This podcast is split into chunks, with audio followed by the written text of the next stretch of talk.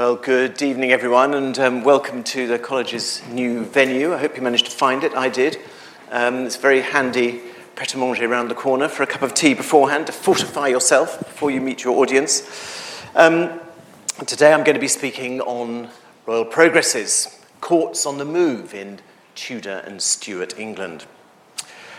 In February fifteen ninety-three, Queen Elizabeth the First was in her new gallery at Windsor Castle, and she couldn't decide what to do. Should she move from the castle, or should she stay put? One of the Earl of Essex's men, um, someone called Anthony Standen, described the chaotic scene caused by this royal indecision as relayed to him by one of the carters who was loading up the wardrobe carts with the royal baggage. And this is what he said.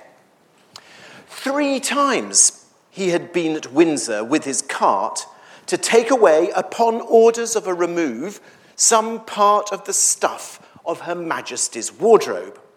And when he had attended once, twice, and the third time, and heard that she would not move, clapping his hand to his thigh, he said these words, "Now I see," said the carter, "that the Queen is a woman as well as my wife," which words, being overheard by Her Majesty, who then stood at a window, she said, "What villain is this?" and so sent him three gold coins to stop his mouth. The fact is that Elizabeth the First was always on the move, and so, in fact, were all the Tudor and Stuart monarchs.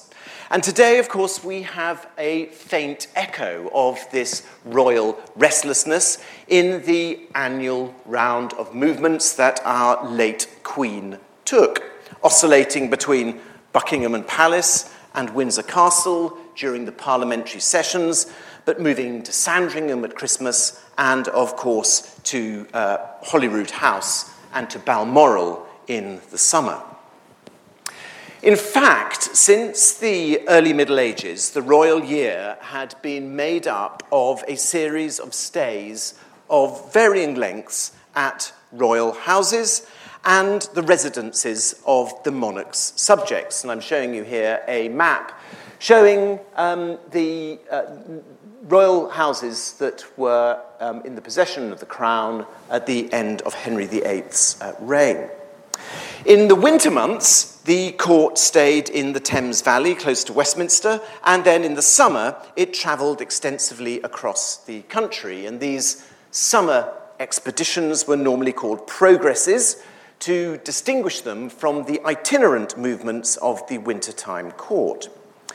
This uh, pattern of existence was partially dictated by weather and the condition of the roads, which basically made it impossible to travel uh, a long distance in the winter. But there were other powerful factors at work too. And the first of these, I think, was the need for the monarch to observe his subjects and to be seen by them. Uh, and where necessary, quelling disturbances, disloyalty, dispensing justice, granting favours, and showing pleasure or displeasure. And then there was the question of the great religious feasts of the year. Christmas and Easter, of course, but before the Reformation, there were many others. And monarchs needed to stage these great occasions in places that could cope with the full weight of liturgy and display that accompanied them. There were also administrative functions that monarchs needed to perform, and these often had to be undertaken in very specific locations. So, for instance, uh, the annual um, audit of the royal accounts always had to be undertaken at the Tower of London. And finally, there was pleasure. Almost all the king's country seats were located in or near royal forests where the king could hunt deer. And hunting was, of course, the principal recreation of the monarchy and aristocracy. And in the saddle, the monarch not only uh, enjoyed himself, but created a bond with his companions. So, during the winter, when the court was itinerant, it could move at short notice between the very large houses in the Thames Valley. And um, you can see what a large number of houses there were, especially in the central section here. You've got um, them really lying between um, Greenwich in the east and uh, Windsor in the west. And uh, up until the reign of Elizabeth the First, um, the court would move between them. So that is um, Greenwich, Richmond, Hampton Court, Whitehall, um, by barge along the river. And these houses were normally referred to as the standing houses. And that was because, unlike all these houses uh, in the, the, the wider uh, home counties, they remained fully furnished. So the tapestries were on the wall, the furniture was in there, and they could be occupied immediately. And standing just meant they, they were um, furnished the, the whole time. Um, on the other hand, the uh, summer progress was a formal event that required considerable planning. Each year, in the um, uh, winter, the king's ministers would sit down and devise a route that combined excellent hunting with visits to people and places that the sovereign needed to see. It was a very skillful job because, as well as uh, needing to be alive to the prevailing political context, the compilers of this route had to know the condition of the roads, the distances between houses, and, of course, most importantly, perhaps, the king's likes and dislikes.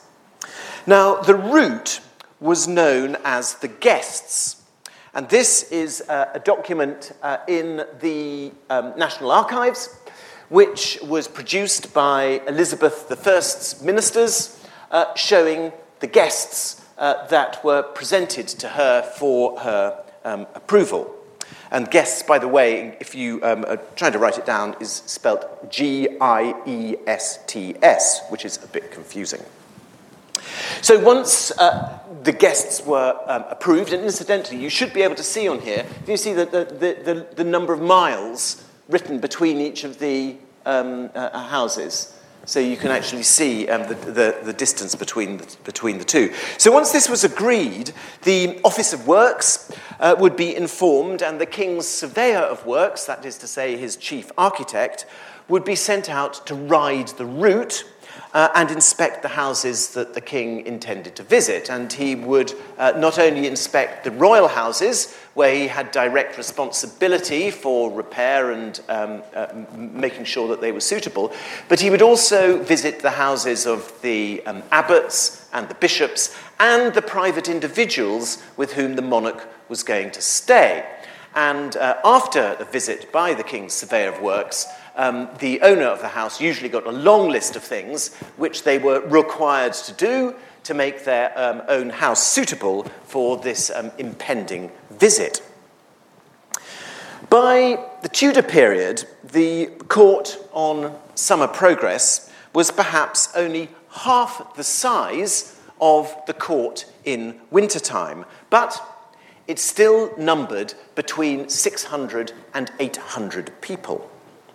It's very hard to find a modern equivalent of the summer progress. But some years ago, in a slightly surreal exchange I had explaining royal progresses to the late David Bowie, he told me that the whole thing sounded like being a rock band on tour, a self-contained mass of people moving from place to place with um, its own um, incorporated um, infrastructure. And in the sixteenth century, simply moving such a vast number of people round the countryside was a huge task. Uh, the king and his family had um, stables containing perhaps three hundred horses, while the aristocrats, churchmen, and ministers who were following him would have had their own. Most people rode, but the very young, the very infirm, or the very grand might be transported in a horse litter. And here you see um, uh, Elizabeth the First being carried in a horse litter. It must have been enormously um, wobbly, um, I suspect, and of course it was incredibly um, slow. Um, and if you were um, really important, um, and this is another Elizabethan picture, um, you would be carried in a litter um, by um, individuals. But those, of course, were the, the slowest possible ways um, of moving. There was then the vast Lord Steward's department. This was the department of the household that looked after the domestic needs of the court, not only um, uh, cooking, but um, firewood and uh, uh, moving around all the, the uh, things like uh, candles and uh, pots and pans that were needed. The Lord Steward's department didn't own its own transport, and so the towns and villages through which the court passed were required to supply horses and cars, carts at a special fixed rate called the king's rate. And the king's rate was, generally speaking, uh, if you look at the accounts, twopence a mile. And this was extremely unpopular because the commercial rate was, wait for it, twelvepence a mile. And at harvest time in particular, Uh, when the court was at its most mobile, the owners wanted the carts themselves, and if they were requisitioned for several weeks, it was pretty disastrous to their business. Uh, in the late fifteen twenties, um, a document that I turned up in the National Archives showed that when the court moved through West Kent, sixteen villages were required to supply twenty-six carts for summer progresses within the county. But this twenty-six was a fraction of the number that were actually needed. In fifteen eighty-nine, one hundred sixty-nine carts were needed to move Elizabeth the First's court. The wardrobe of the beds, which was carrying um, furniture um, and textiles, required ten carts. The jewel coffers, which carried all the huge amount of silver um, coin and gold coin that accompanied the crown, uh, required thirteen carts. And the chapel alone, for all its vestments and everything, required ten carts. And various other household departments had their own carts. The yeomen of the guard had a cart to transport their uniforms, and the masters of the royal hounds had specially fashioned uh, uh, carts to carry the royal hunting dogs. On progress, the richest aristocrats moved their own furniture, bedding and tapestries um, in their own hired carts. And so if you add all this up, the total number of carts on a progress was somewhere between three hundred and three hundred fifty. The sight of the Tudor and Stuart court on the move must have been astonishing, moving through the muddy lanes and byways of England incredibly slowly. Uh, they averaged twelve miles a day, although on the routes closer to London, where the roads were a little bit better, they might make the extremely speedy speed of eighteen miles a day. This is not an hour, this is a day. Well, as well as transport, very um, careful provision had to be made for the supply of the royal kitchens. Feeding seven hundred people required careful planning. The royal clerk of the market had to ride ahead of the progress to ensure that there was actually enough bread, beer, and meat for the court when it arrived. And this activity um, was unpopular. Uh, just as unpopular as the cart-taking, because the royal purveyors, who are the people responsible for uh, buying food, were entitled to buy goods at something called, you guessed it, the king's price. Um, and inevitably, this was a lot cheaper than the price that everybody else had to pay. And so the arrival of the court didn't necessarily mean big profits for the food producers. In the fifteen twenties, the fixed price the court paid for poultry, for instance, was five shillings for a swan, two shillings for a peacock, sevenpence for a hen, and sixpence for a dozen larks. And this uh, discounted uh, uh, um, uh, price didn't apply to the courtiers or to the churchmen who put the king up. So, if the king was staying in his own house, he got the food very cheaply, but uh, the honour of a royal visit, visit was, because you had to pay the full price, accompanied by a very large bill. When the court arrived at Wolf Hall to visit Sir Edward Seymour in fifteen thirty-nine, he had to convert a large barn on his estate for his household servants. On the first night, he gave supper for seventy, but this was just the prelude to dinner for eight hundred the following night and fifteen hundred people on the subsequent two nights. Well, also in the advance guard of the uh, uh, progress was the gentleman harbinger. He had an extremely important role because few houses at progress time could actually accommodate the whole court, and people had to be put up in subsidiary royal houses, the houses of the gentry, or even in inns and taverns. So the harbinger would allocate everybody in the household a set number of rooms and stables uh, for their horses. They were then given a chit or a billet, or a billet to each person, and uh, this uh, billet or uh, billet would be presented at the inn or at the person's house um, uh, to demonstrate that they were um, uh, authorised to stay there, which, of course, is the um, origin of the word of, of being billeted on somebody. And the harbinger was in a very, very powerful uh, position, uh, because if you had a downer on someone, you could put them in some grotty inn round the back, um, and people who um, greased your palm, you would put in uh, some very um, fancy courtier's house.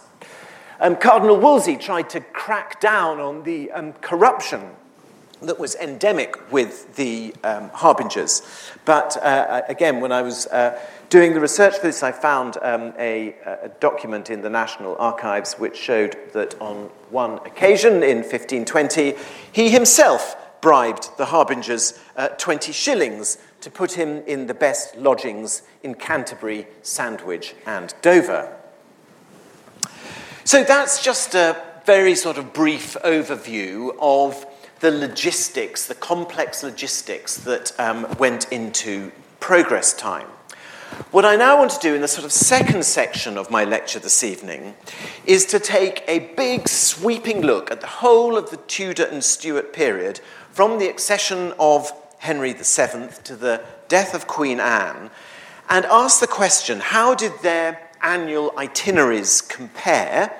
And in my third and final section, what impact did this have on the country at large? So let's start in fourteen eighty-five and the accession of Henry the Seventh.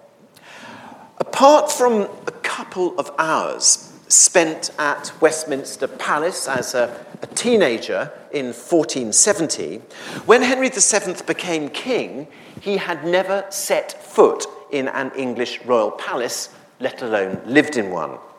His schooling in the ways of the English monarchy uh, came through the hands of his wife and his mother, both of whom were veterans of royal courts and palaces.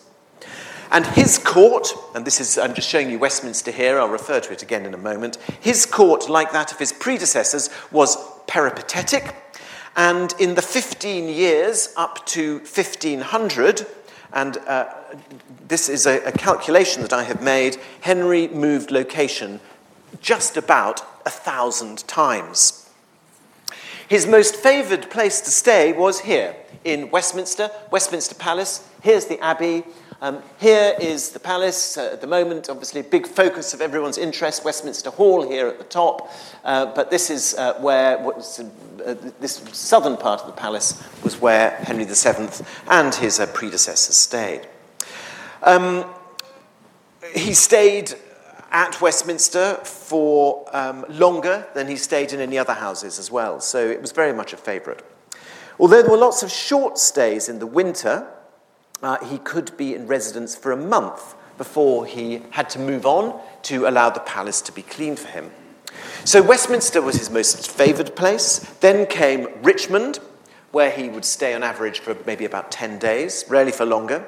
Third was Greenwich, and fourth was Wind- Windsor. And these uh, residences formed the spine of his uh, existence. Outside London, Henry the Seventh owned perhaps as many, many as eighteen other residences, the largest and most uh, splendid of which, uh, like Woodstock and Ken- Kenilworth, would be visited regularly, perhaps ten times in um, fifteen years, staying for perhaps one hundred or one hundred twenty nights in each. Other houses like Nottingham, Pontefract, might only be visited a handful of times for a couple of nights. Most of his progresses were made up of visits to the houses of courtiers, bishops, and abbots. And the pattern of royal movements that I've just described hardly changed in the early years of Henry the Eighth's reign, despite the fact that Henry um, acquired a couple of new houses, like Newhall in Essex. Like his father, Henry the Eighth's itinerary was highly reliant on the houses owned by bishops and abbots. But, as you can imagine, after fifteen thirty, the king's itinerary was radically Uh, redrawn, first of all because of the acquisition of Cardinal Wolsey's former houses, Hampton Court and York Place, but also because of uh, the fact of the suppression of the monasteries, and most of the houses that Henry the Seventh and Henry the Eighth had visited before the Reformation as a guest were acquired by Henry the Eighth and converted into royal palaces. And what this meant was that while before fifteen thirty, around sixty-five percent of the visits that Henry the Eighth made were to houses that he owned, after fifteen thirty, the figure was ninety-one percent. So basically, he just acquired all the houses belonging to the bishops uh, and um, abbots for himself. So here's an example of one of Henry the Eighth's progresses. This is a pre-Reformation uh, progress, starting at Windsor Castle, going through Sussex, Hampshire, Wiltshire, Berkshire, Buckinghamshire, Bedfordshire, about three hundred miles in all, staying at a mixture of houses, some ecclesiastics, some courtiers. But um, as the reign went on, uh, uh, Uh, he uh, bought and built this extraordinary number of uh, new residences, um, and he rarely stayed uh, in the latter part of his reign in a house that he didn't actually own. The annual round of Elizabeth the First's life was not materially different from her father's. During the winter months, the court was itinerant, oscillating between the standing houses in the Thames Valley, but unlike her father and grandfather, she moved by coach. The coach had been inve- invented in the fifteen sixties. This is um, a, a watercolour in the British Museum, which shows um, the first coach that Queen Elizabeth owned. Um, you can look at the accounts for the building of the coach. It accords with this very, very closely. Um, and she uh, uh, moves between the houses uh, by, uh, by road rather than river. And Uh, her most popular uh, houses were Whitehall, number one, followed by Greenwich, number two, Richmond, number three, and Hampton Court, number four. But she was a great lover of progresses. On twenty-three summers, she made a progress, and these, like her father's, typically started in July and ended in September, lasting around fifty days. And her travels took her as far west as Bristol, east uh, uh, to Norwich, and right up north into Staffordshire.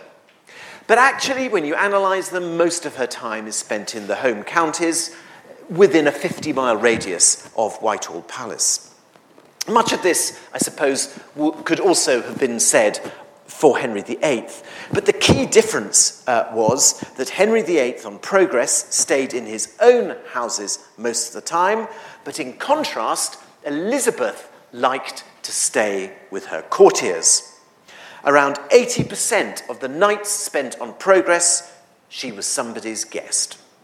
So, For example, in fifteen sixty-one, on the royal progress to Essex, Suffolk, and Hertfordshire, which lasted sixty-eight days, she visited eighteen private houses, two towns, but only stayed in four royal palaces. Although there was a hard core of privy, privy councillors with whom she stayed very regularly, in all, across her reign, over four hundred twenty of her subjects had her to stay for the night. So when you go to a National Trust house or a private house and visit and they say, oh, Queen Elizabeth stayed here, quite often you think, oh, well, that's just a myth. It could well be true. four hundred twenty different houses uh, she visited in her uh, life. Um, here is um, uh, one of Queen Elizabeth's progresses, one of her more ambitious summer trips, fifteen seventy-five, one hundred thirty-nine days, with forty-four overnight um, uh, um, stays, um, actually staying um, only in two uh, royal palaces, uh, uh, at Grafton um, and at uh, Woods- Woodstock. The Queen was a notoriously fussy guest, visiting Lord Burleigh at Theobald's, which you see there on the map, spelt Theobald's, but pronounced Tibbals. The Queen complained that a room prepared for her was not large enough, and he had to enlarge it and have repainted the elaborate mural of oak trees and coats of arms that he had just finished. On a visit to Sir Thomas Gresham, our own Sir Thomas Gresham, at his house in Austerley during fifteen seventy-six, Elizabeth commented that the courtyard they were passing through would appear more handsome if divided by a wall in the middle. The super-rich Gresham, founder, of course, of our college, ordered that a wall should be erected overnight. And so when the Queen rose the next morning, her suggestion had become a reality. One wit observing that any house is easier divided than united.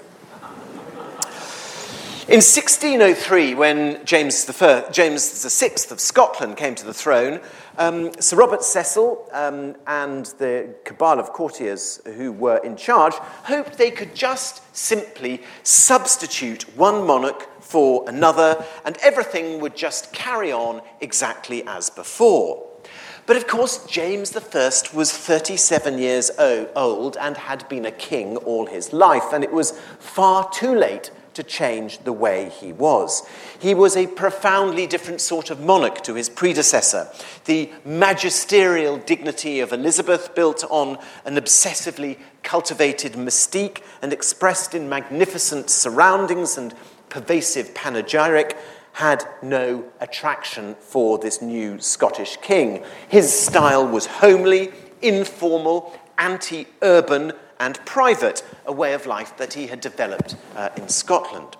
And this had um, a huge impact on the king's itinerary. And um, last year, I uh, gave a, a lecture about James the First's preferences um, in my lecture in, um, about Inigo Jones and the architecture of necessity. But essentially what I explained in that lecture was that the um, king drew a distinction between palaces of necessity, where he was only accompanied by a very small number of people, and palaces of state, where he had to undertake state activities and the full court would attend.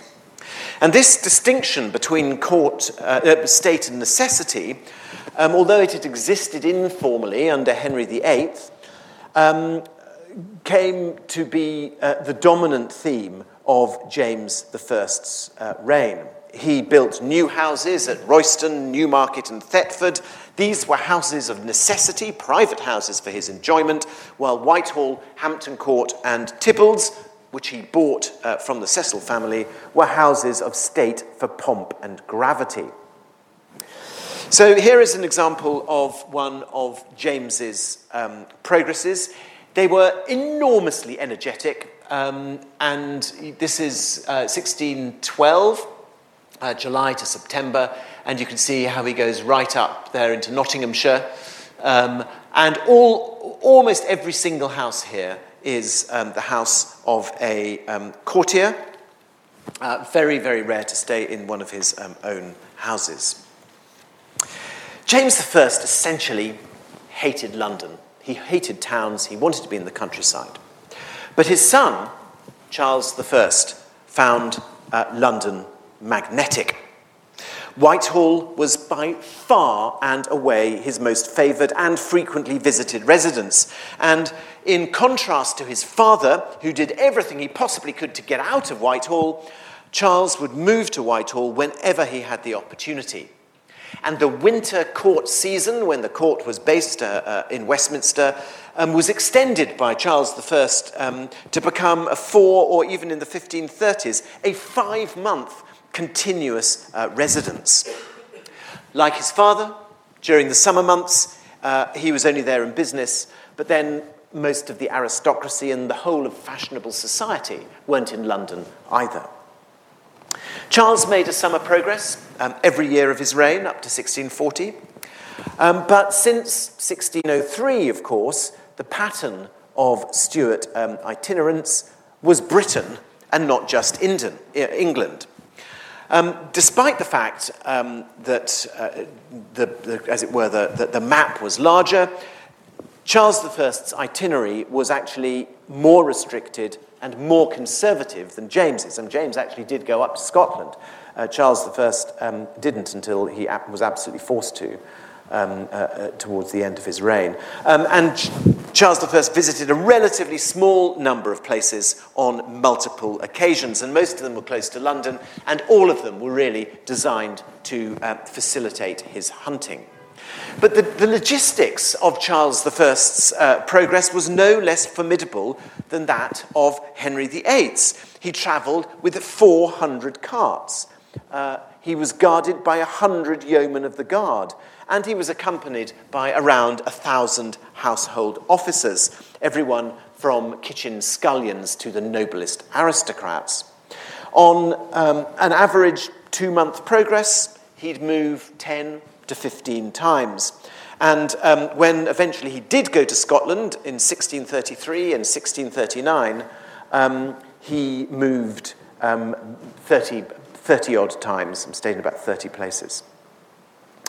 Well, after the king's uh, execution, the whole notion of the progress really began to enter um, a decline. Protector Cromwell uh, was entirely London-focused. Um, and uh, all the provincial royal palaces and hunting grounds were sold off after sixteen forty-nine. Outside London, uh, Cromwell only kept Hampton Court uh, and used it as a, Winds- uh, as, a, as a weekend retreat. He kept Windsor uh, as a garrison headquarters. And these uh, were really the only palaces which were in a vaguely usable state in sixteen sixty. And here is Charles the Second returning to Whitehall in sixteen sixty, um, Whitehall which had been used by um, Cromwell, um, but was not in good condition. But this didn't matter to Charles the Second. He was desperate to be in London. In fact, he barely left uh, Whitehall um, for um, almost five years. It was the longest continuous stay of a monarch in one place, probably in history up until that date. So what eventually got him out of London? Well, sixteen sixty-five. It was, of course, the year of the plague. And the king was forced to move out uh, from Whitehall to Hampton Court. And from uh, June sixteen sixty-five till February sixteen sixty-six, the court was on the hoof, strategically relocating to avoid uh, infection. And these seven months that Charles the Second spent on the road highlighted a really important fact, and that was that other than Hampton Court and Windsor, the king, the crown now no longer had any habitable domestic residences outside London. And so the following spring, uh, determined to rectify this, the king went shopping um, on an eastward trip to Saffron Walden, and he bought Audley End House, a house that had actually been designed in James the First's reign uh, from the first to host royalty, and it had matching kings and queens' sides around an inner court. But like many uh, spur-of-the-moment purchase, Audley End didn't live up to reality, and the court only ever visited it a couple of times. In the end, like his grandfather, he bought a site in nearby, near, nearby Newmarket um, in which he built a new house. Unlike uh, its predecessor uh, in Newmarket, that had been deliberately a house of necessity, Charles Charles's new house had much greater architectural presence um, and some modest grandeur.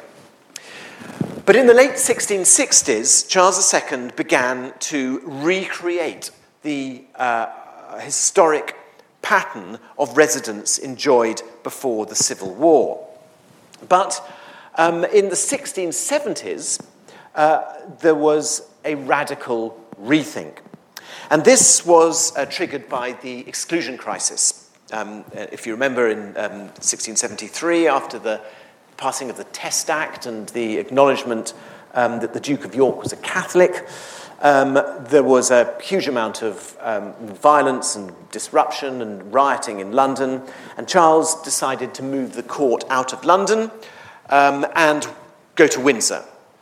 And here um, he uh, rebuilt the royal lodgings in the castle, and I love this um, picture here. Um, you can see the sun shining on the King's, uh, Charles the Second's new lodging called the Star Building, um, which uh, he built um, and uh, moved um, into, uh, designed by um, Hugh May, completed in sixteen seventy-eight. But although the wonderfully thick medieval curtain walls of Windsor kept the court secure from the disorder of London, rocked first of all by the Exclusion Crisis and then subsequently by the Popish plot, it couldn't really replace Whitehall. The political turmoil of the Exclusion Parliaments, where Parliament tried to uh, stop James the Second, as he was to become coming king, culminated in a meeting in Oxford, and this really convinced Charles to move the court even further from the capital, and it settled in sixteen eighty-two in Winchester. And some of you will have heard me before talk about this extraordinary house that was begun in Winchester. This is my reconstruction of it, drawn by Stephen Conlin, um, where uh, um, Christopher Wren was ordered to build this very large new royal palace, um, fully equipped. This wasn't a hunting lodge. Um, this was a um, full-blown uh, uh, residence which was capable of replacing uh, Whitehall, um, containing uh, a, a council chamber, containing suites of rooms for the king, for the queen, for the duke, for the duchess, and, of course, um, a large suite of rooms uh, for his uh, mistress, Louise de Keroualle. Well, Charles the Second uh, died um, the very, very month that lead was being put on the roof of this new palace, which you see here at the top of the um, uh, at the top of the slide. And James the Second's, first of all, disinclination to finish it, but of course eventually his abdication, has robbed us of the opportunity to understand how this new palace in Winchester would have completely changed the way the monarch moved around the country. Um, and it could well have remapped the political geography of England, uh, because this building in uh, Winchester was potentially an alternative capital city, um, with the new palace um, invested with all the infrastructure necessary for rule, but also it being the ancient capital of England, it also had um, the history um, behind it too. James uh, the Second's um, uh, accession to the throne um, for his very short reign um, was uh, entirely um, focused uh, on Whitehall. His uh, great uh, desire was this crusade for the reconversion of England to Roman Catholicism. And the only way that could be done, in his mind, was by um, staying in, in London, building a huge Roman Catholic church at Whitehall, um, and trying to convert the uh, ghastly Protestants who were his subjects. Um, but uh, when his daughter, his Protestant daughter, Mary, and her Dutch husband, William, came to the throne, uh, they... like James the First, came with a very firmly developed personal set of tastes and preferences. Uh, arriving in London, William almost immediately announced that he didn't like Whitehall.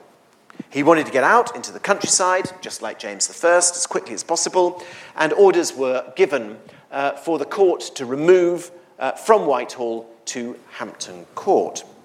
This order was met with absolute horror.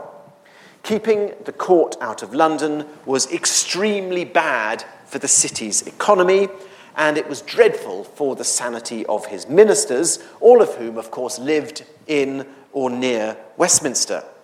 And so, after uh, intense uh, lobbying, uh, William and Mary were persuaded to look for somewhere closer to Whitehall, and they quickly settled on the second Earl of Nottingham's house in Kensington.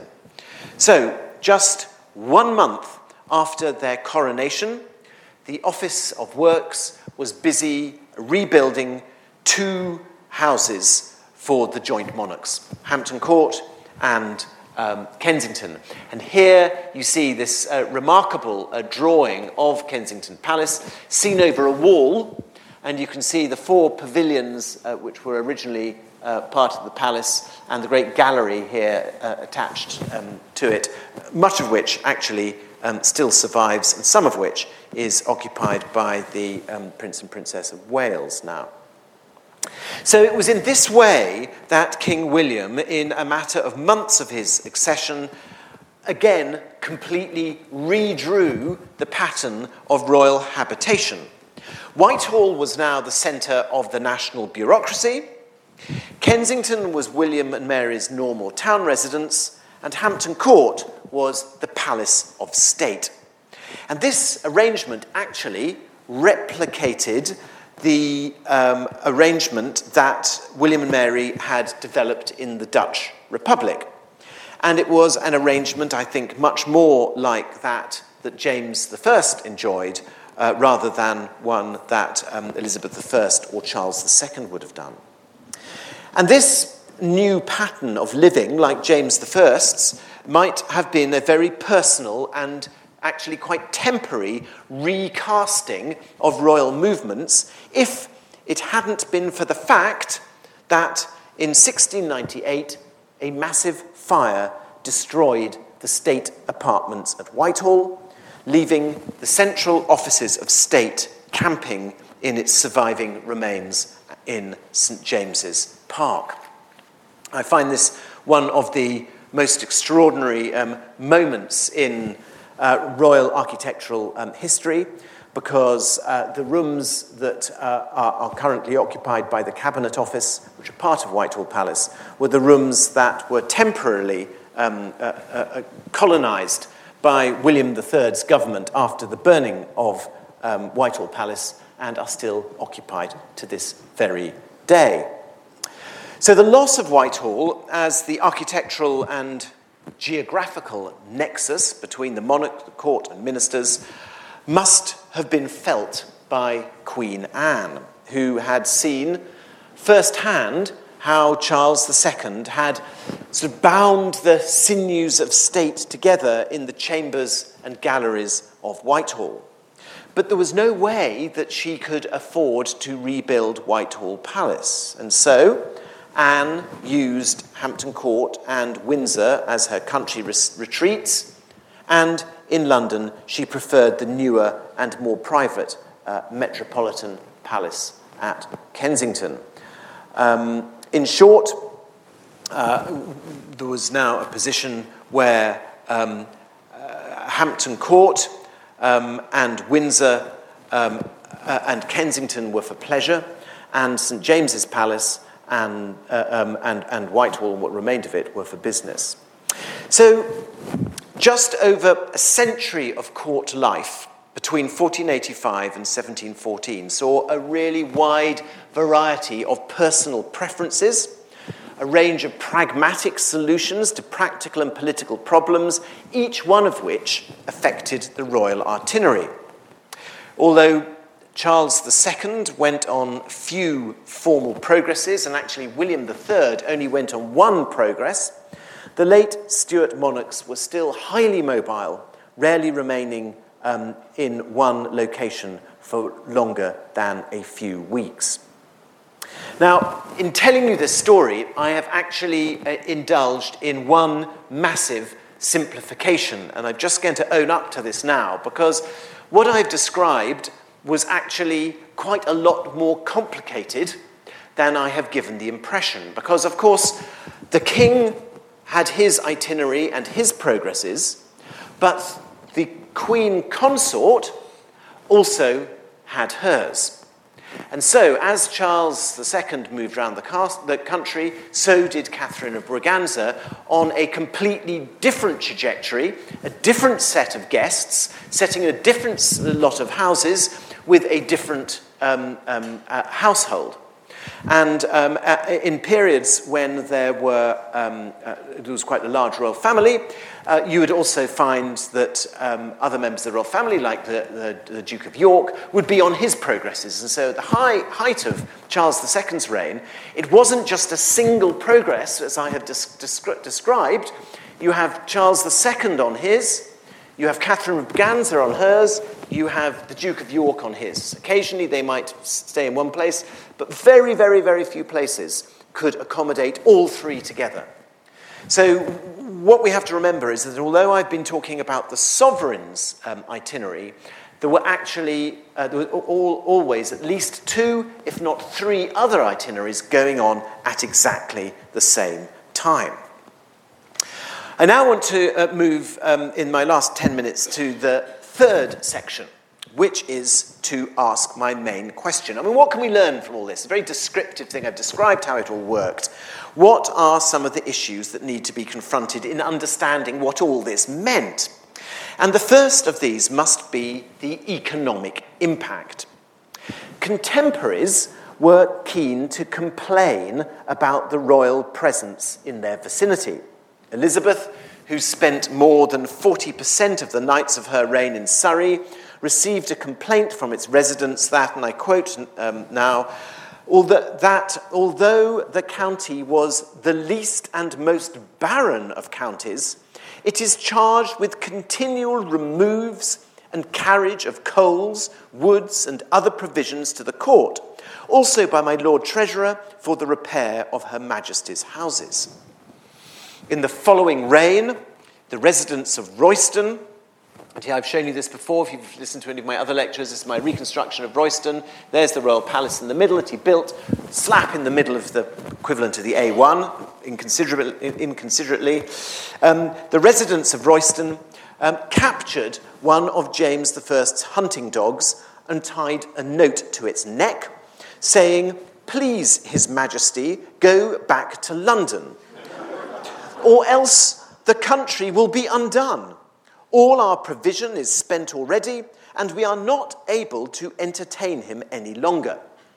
Uh, James the, um, the First got the message, but he had very little sympathy with the population of Royston, who uh, later complained when he built this massive house in the middle of their high street um, that the roads uh, were being um, ruined by uh, um, all his carts, so that they couldn't bring the harvest um, into the town um, at harvest time. Well, it's certainly true that the royal prerogatives of cart-taking, purveyance, and the activities of the harbingers that I explained earlier could be vexatious and costly. Yet, you know, I think the scorecard was not so one-sided. After all, the Corporation of Winchester bribed Charles the Second to come to their city and build his palace with lavish gifts of land, materials, and gold and silver plate, much to the dismay of the people of Newmarket, who lost all the economic benefits of the court staying there. In the sixteen forties, there was despair amongst the luxury trades in Westminster as the court left London, and conversely, there was great joy at the Restoration uh, when the Charles the Second's court, court returned there, and the luxury goods sellers um, started doing a cracking trade, clothing um, the courtiers of the Caroline court with their luxurious uh, textiles. It's actually been estimated, not, not a calculation I have done, um, but by another historian, that the expenditure of the court increased by one thousand pounds during Progress time. Benefits to craftsmen and shopkeepers, I think, are worth more detailed interrogation. Innkeepers, blacksmiths, and brewers must have been major beneficiaries, as were the suppliers of luxury goods, firewood, and uh, fodder. We don't currently have the detailed da- data, but I did do a little bit of work looking in the town records of Kingston-upon-Thames, and unquestionably, um, that town's uh, economy benefited enormously from the presence of the court at Hampton Court. I think a bit more attention has been given by uh, historians to the political uh, implications of itinerancy. The court didn't travel alone. The huge uh, entourage frequently contained many of the Privy Council, various administrators, and the occasional ambassador. The overlapping itineraries of royal ministers has been studied for Henry the Eighth's reign, but not for latter reigns.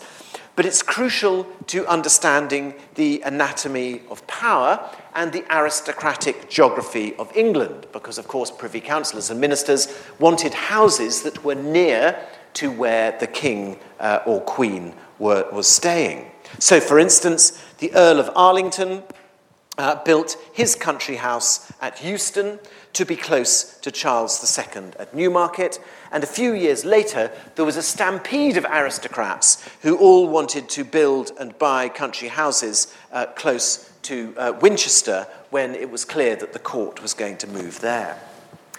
Government continued with the court on the move, and instructions had to be issued um, to uh, London, leading to the development of the post system between the King and Whitehall, and between Whitehall and the south coast of Scotland. So, for Charles the First's progress in sixteen thirty-six, one hundred fifty horses were requisitioned for the royal messengers alone. And this is just one example of how, considering the development of the departments of state administration, the peripatetic nature of the executive is an important uh, force. And then there was a, the landscape legacy of royal movements, which I think was enormous. The infrastructure for hunting was immense. Emparkment still defines much of the countryside today. Hare warrens at Royston and Newmarket kept royal coursing supplied, and rabbit warrens supplied the royal tables. Restrictions on local people were fiercely pol- policed, and those living around Royston were told to flatten their plough furrows to make it easier for the royal horses to gallop over them. And during Elizabeth's reign, there was um, a revolution in royal transport. Here you see um, Charles the Second leaving um, Hampton Court, because the widespread introduction of carriages led to a drastic improvement in the road network around London and further afield. Charles the Second could only contemplate moving his court to Winchester because of the excellent roads that existed between London and Winchester and the good stabling in the city. And these regular royal roads created arteries of rapid travel for other people, giving corridors of access and economic opportunity. So a town like Guildford, a royal centre, a major royal staging post to, to Portsmouth, benefited enormously from the really well-maintained roads, which were a result of the frequent passage of the court. The hundreds of carts required by the court on the move were initially pulled by oxen, but when they were replaced by horses, there was a huge strain replaced on the national equine infrastructure, on studs and agriculture. On Edward the Sixth's first and only progress, half his entourage had to be sent home after the first week because there wasn't enough fodder to sustain the thousand horses that he'd brought with them. Obviously, construction projects also had a huge impact, especially during the periods of new build. we know quite a lot about the development of the brick and tile industry in Surrey, stimulated by royal building. Certain towns flourished due to the building trades. The growth of Reigate, for, for instance, owed a huge amount to the stone quarries, which were essential to the construction of royal houses. Neither progress time nor itinerancy was exclusively rural, and the mobile court also had a big impact on towns. The progress of sixteen thirty-four included a visit to Leicester. The town gates were repainted. Householders were required to paint the outside of their houses and pave the streets in front of them. The roads were laid with sand and gravel, and the streets were strewn with rushes. New liveries were made for the, la- the mayor and the aldermen, and golden bowls with pictures of the king and queen were fashioned as gifts. The Earl of Huntingdon, the Lord Lieutenant, was sent ahead to make sure that Saint Martin's Church was properly arranged for the Sunday when the king would attend service. So these impacts, both short-lived and more sustained, were stimulated by royal visits. So all of this is to say that the consequences of the monarch and the court moving round the country were important and had deep-seated and long-lasting implications. If we were to create a huge pair of scales and place on one side the benefits of the peripatetic court and the other side the disbenefits, I think we would find on the whole that the presence of the court stimulated trade, encouraged economic activity, and brought money into the provinces. The summer progress was a sort of early levelling up process, bringing the money that normally stuck to the court in London out into the countryside and spreading it around the home counties. Yes, there were vexations and irritations, but in aggregate, I think the court on the move was a positive force and one that you can actually still detect in the countryside today. And so, next time, ladies and gentlemen, you are in Chelsea and walk down the King's Road, remember that you are enjoying a private road so that kings and queens could get to their houses in the West quickly, a concrete and surviving legacy of the British court on the move. Thank you. We have a couple of questions, one of which I think is, is um, really interesting, is were these progresses a purely British thing, or were the monarchs of the continent running about with equal enthusiasm? Yeah, it was a, it was an international um, phenomenon. The French court was doing um, I- exactly the same. Um, the French court uh, went to the Loire Valley um, uh, very frequently. The Spanish court um, did the same thing. So this was a, a, a necessity. I, I think one of the things that was very important for all of them was actually just seeing their realms. Um, and um, seeing their seeing their people for, you know, television, radio, print, photographs, um, a tiny number of paintings. You know, uh, actually uh, getting out there and getting about was a very important feature of rule. So yeah, it happened all over Europe. And um, these are fairly important people in en masse, moving around from place to place. How did they keep themselves secure? Mm. It was a security nightmare, basically, particularly for Queen Elizabeth the First, because you've got to remember, um, fifteen seventy, the Pope um, had excommunicated Elizabeth, and um, basically any Roman Catholic who killed her would go straight to heaven. So it was a great um, opportunity if you could get your hands on her. Um, and so um, she travelled, obviously, with the yeomen of the guard.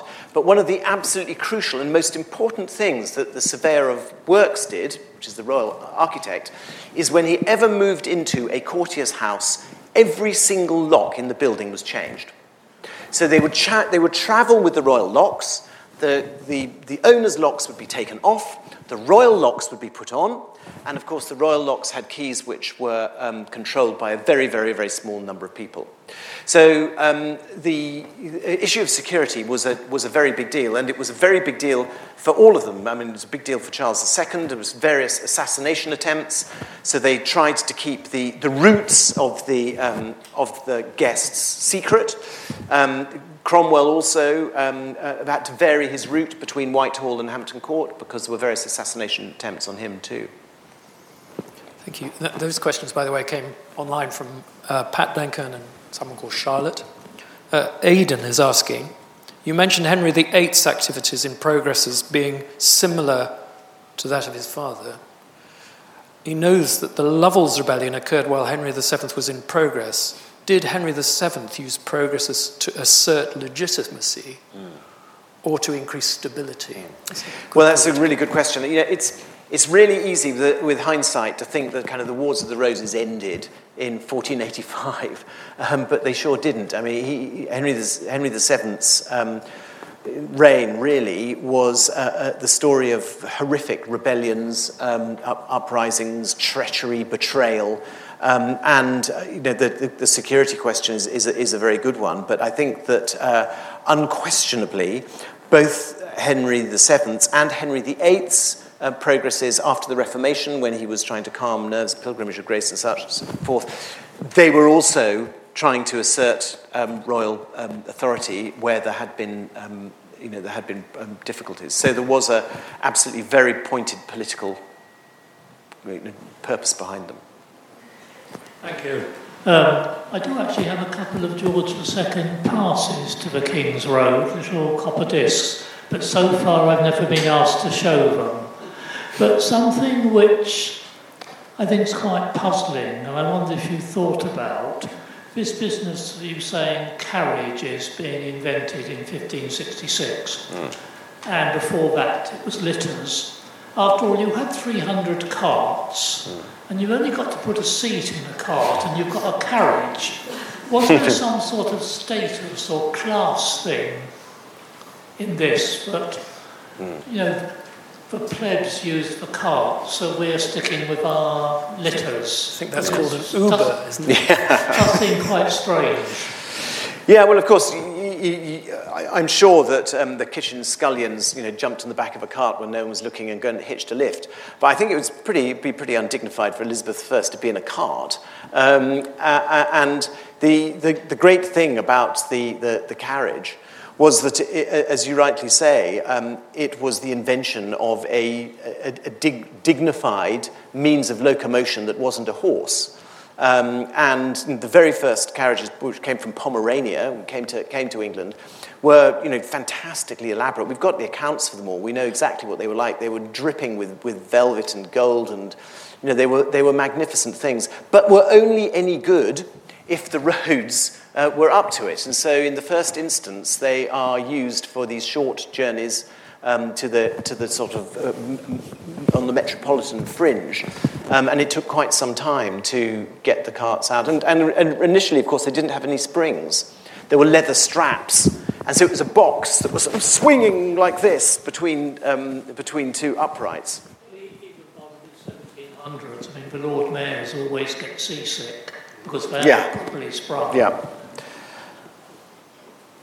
Well, you can see there that, that there's no, not many springs on that, and that's in um, you know the sixteen seventies, I think. Yes, sorry, thank you very much for having me. I really enjoyed that. I was just wondering, could you explain why you think that Elizabeth the First never went to uh, Yorkshire or Devon? Is that? Do you think it's because it was too far, or because it wasn't safe, mm. or any other reason? Mm. Perhaps you could fill me on that. Thank you. Yeah, I mean, it, it, it, is a, it is a good question. She she did have a plan to go um, north to meet Mary, Queen of Scots. And um, the, the the guests were drawn up. The plan was made. Um, various uh, houses were refurbished. Um, there was a lot of money spent in York, on the, on the, the royal house in York, um, in preparation for the trip. But the politics of it meant that eventually um, uh, it, it didn't happen. But Um, Yeah, I mean, she got as far as Norwich, and, you know, I live in Norfolk, and I can tell you it's quite hard getting there in the twentieth, twenty-first century. Um, getting to Norwich in the fifteen sixties is quite quite um, a, a, a, an effort. But, um, yeah, I, I think it was just a long way. Um, there were definitely people up there who had, were hoping that she would come and stay, but uh, she she didn't. And certainly down to the southwest. I mean, before the Civil War, there are no no kings really going down there, no monarchs going to the southwest at all. Thank you very much. Ladies and gentlemen, Simon Thirley. Thank you.